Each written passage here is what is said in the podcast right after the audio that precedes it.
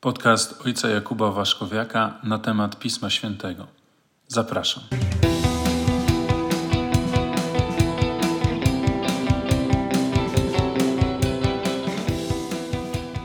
Szczęść Boże.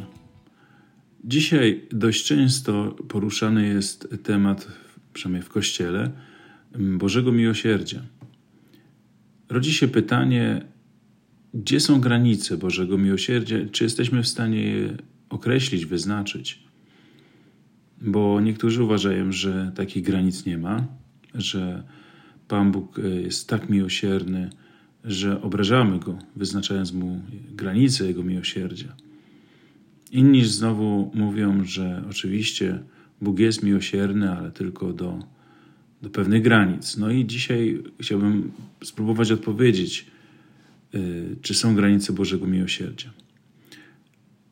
No, odpowiem od razu, że oczywiście są.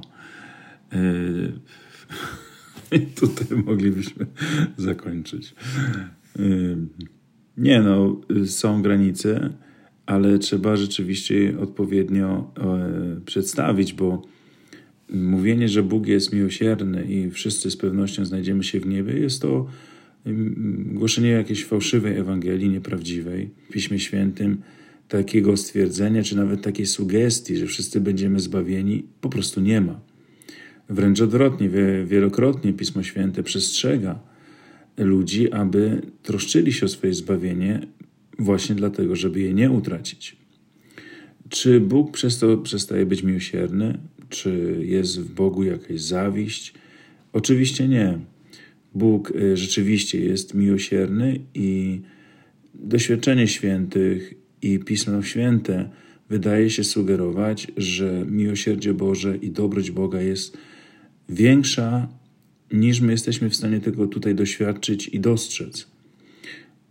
Doświadczamy tego w, jakimś, w jakiejś mierze, ale jest to zawsze doświadczenie bardzo ograniczone, bardzo takie subiektywne, osobiste. Co mówi Pismo Święte na ten temat? Tutaj warto, myślę, się nad tym pochylić.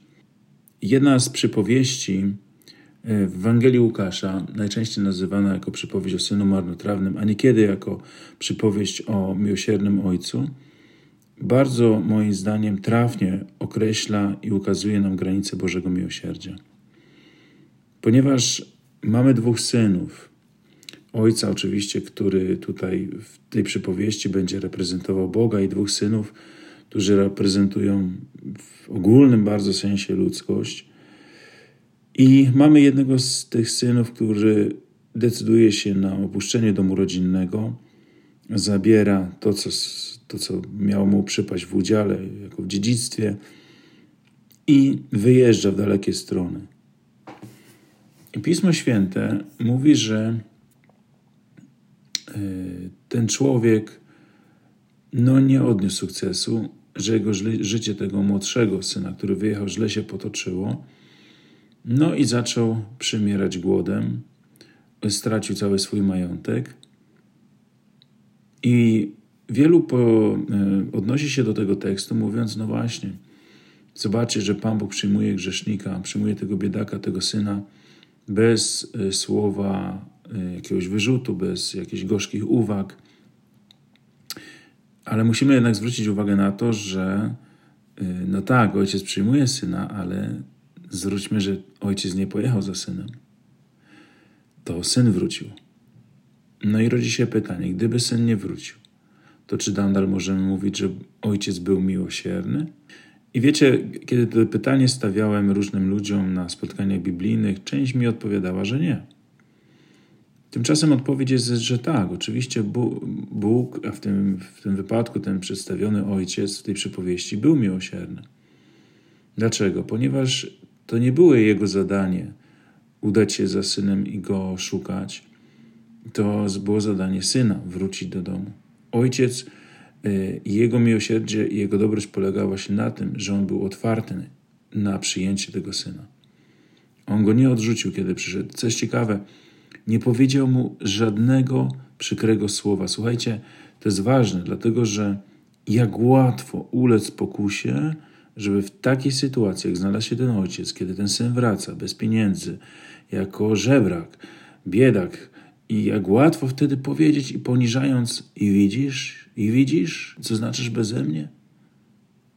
I że można tak poniżyć wtedy człowieka, że właśnie e, ten ojciec nic mu nie wyrzuca, ale mówi właśnie tym sługom: przynieście mm, sandały, pierścień na palec, to symbolizuje właśnie, że on zwraca mu godność.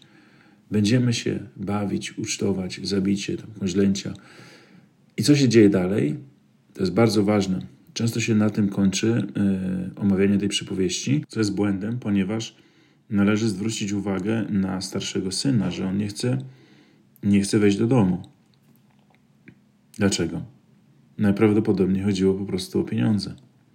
Wyobrażał sobie pewnie ten syn, że ten starszy, że wrócił ten młodszy bez niczego, no i będzie kolejny podział majątku. I zobaczcie na słowa ojca, który ma naprawdę wielkie wyczucie, bo mówi tak: Moje dziecko, ty zawsze jesteś ze mną i wszystko, co moje, do ciebie należy. A trzeba było weselić się i cieszyć z tego, że ten twój brat umarły, był umarły, a znowu ożył, zaginął, a odnalazł się. Zobaczcie, co on mówi, że wszystko, co moje, do ciebie należy. Innymi słowy, ten młody już nic nie ma. On wszystko stracił. On wszystko stracił i to nie, nie będzie żadnego kolejnego podziału majątku. Że nie przejmuj się. Ty, co to wypracowałeś sobie przez te lata, yy, bo będąc przy mnie, to nie utraciłeś tego na rzecz jakiegoś właśnie fałszywego miłosierdzia, że zobaczysz, że ten ojciec w tym miłosierdziu nie jest niesprawiedliwy. Bo łatwo by można było ulec jakiejś takiej czułostkowości i powiedzieć, no słuchaj, no ale on nic nie ma, chociaż część mu damy i tak dalej, i tak dalej. Nie. Ten ojciec mówi, wszystko, co moje do ciebie należy. I to jest, to jest właśnie y, miłosierdzie Boże, że Bóg w swojej dobroci nie jest niesprawiedliwy. W każdym razie y, dostrzegamy w tej przypowieści granice Bożego miłosierdzia. Dostrzegamy, że Bóg kocha człowieka, jest otwarty na niego, czeka na niego, chce mu pomóc, ale, ale zawsze człowiekowi zostawia decyzję powrotu.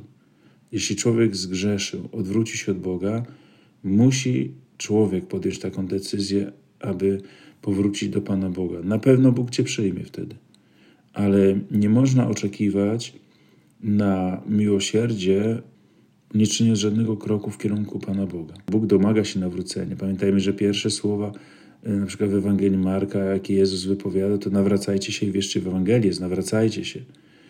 E, metanoja, zmieńcie myślenie, zmieńcie swoje postępowanie, dlatego że bez Y, bez wierności przykazaniom Bożym, bez nawrócenia, bez powrotu do Boga, nie można mówić o zbawieniu. Dlatego, jeśli zdarzy się upadek, trzeba jak najszybciej do Boga powrócić. Wówczas człowiek z pewnością doświadczy miłosierdzia Bożego i Jego dobroci, ponieważ Bóg jest rzeczywiście miłosierny. Nie jest to jakaś nasza iluzja, ale faktycznie Bóg jest dobry.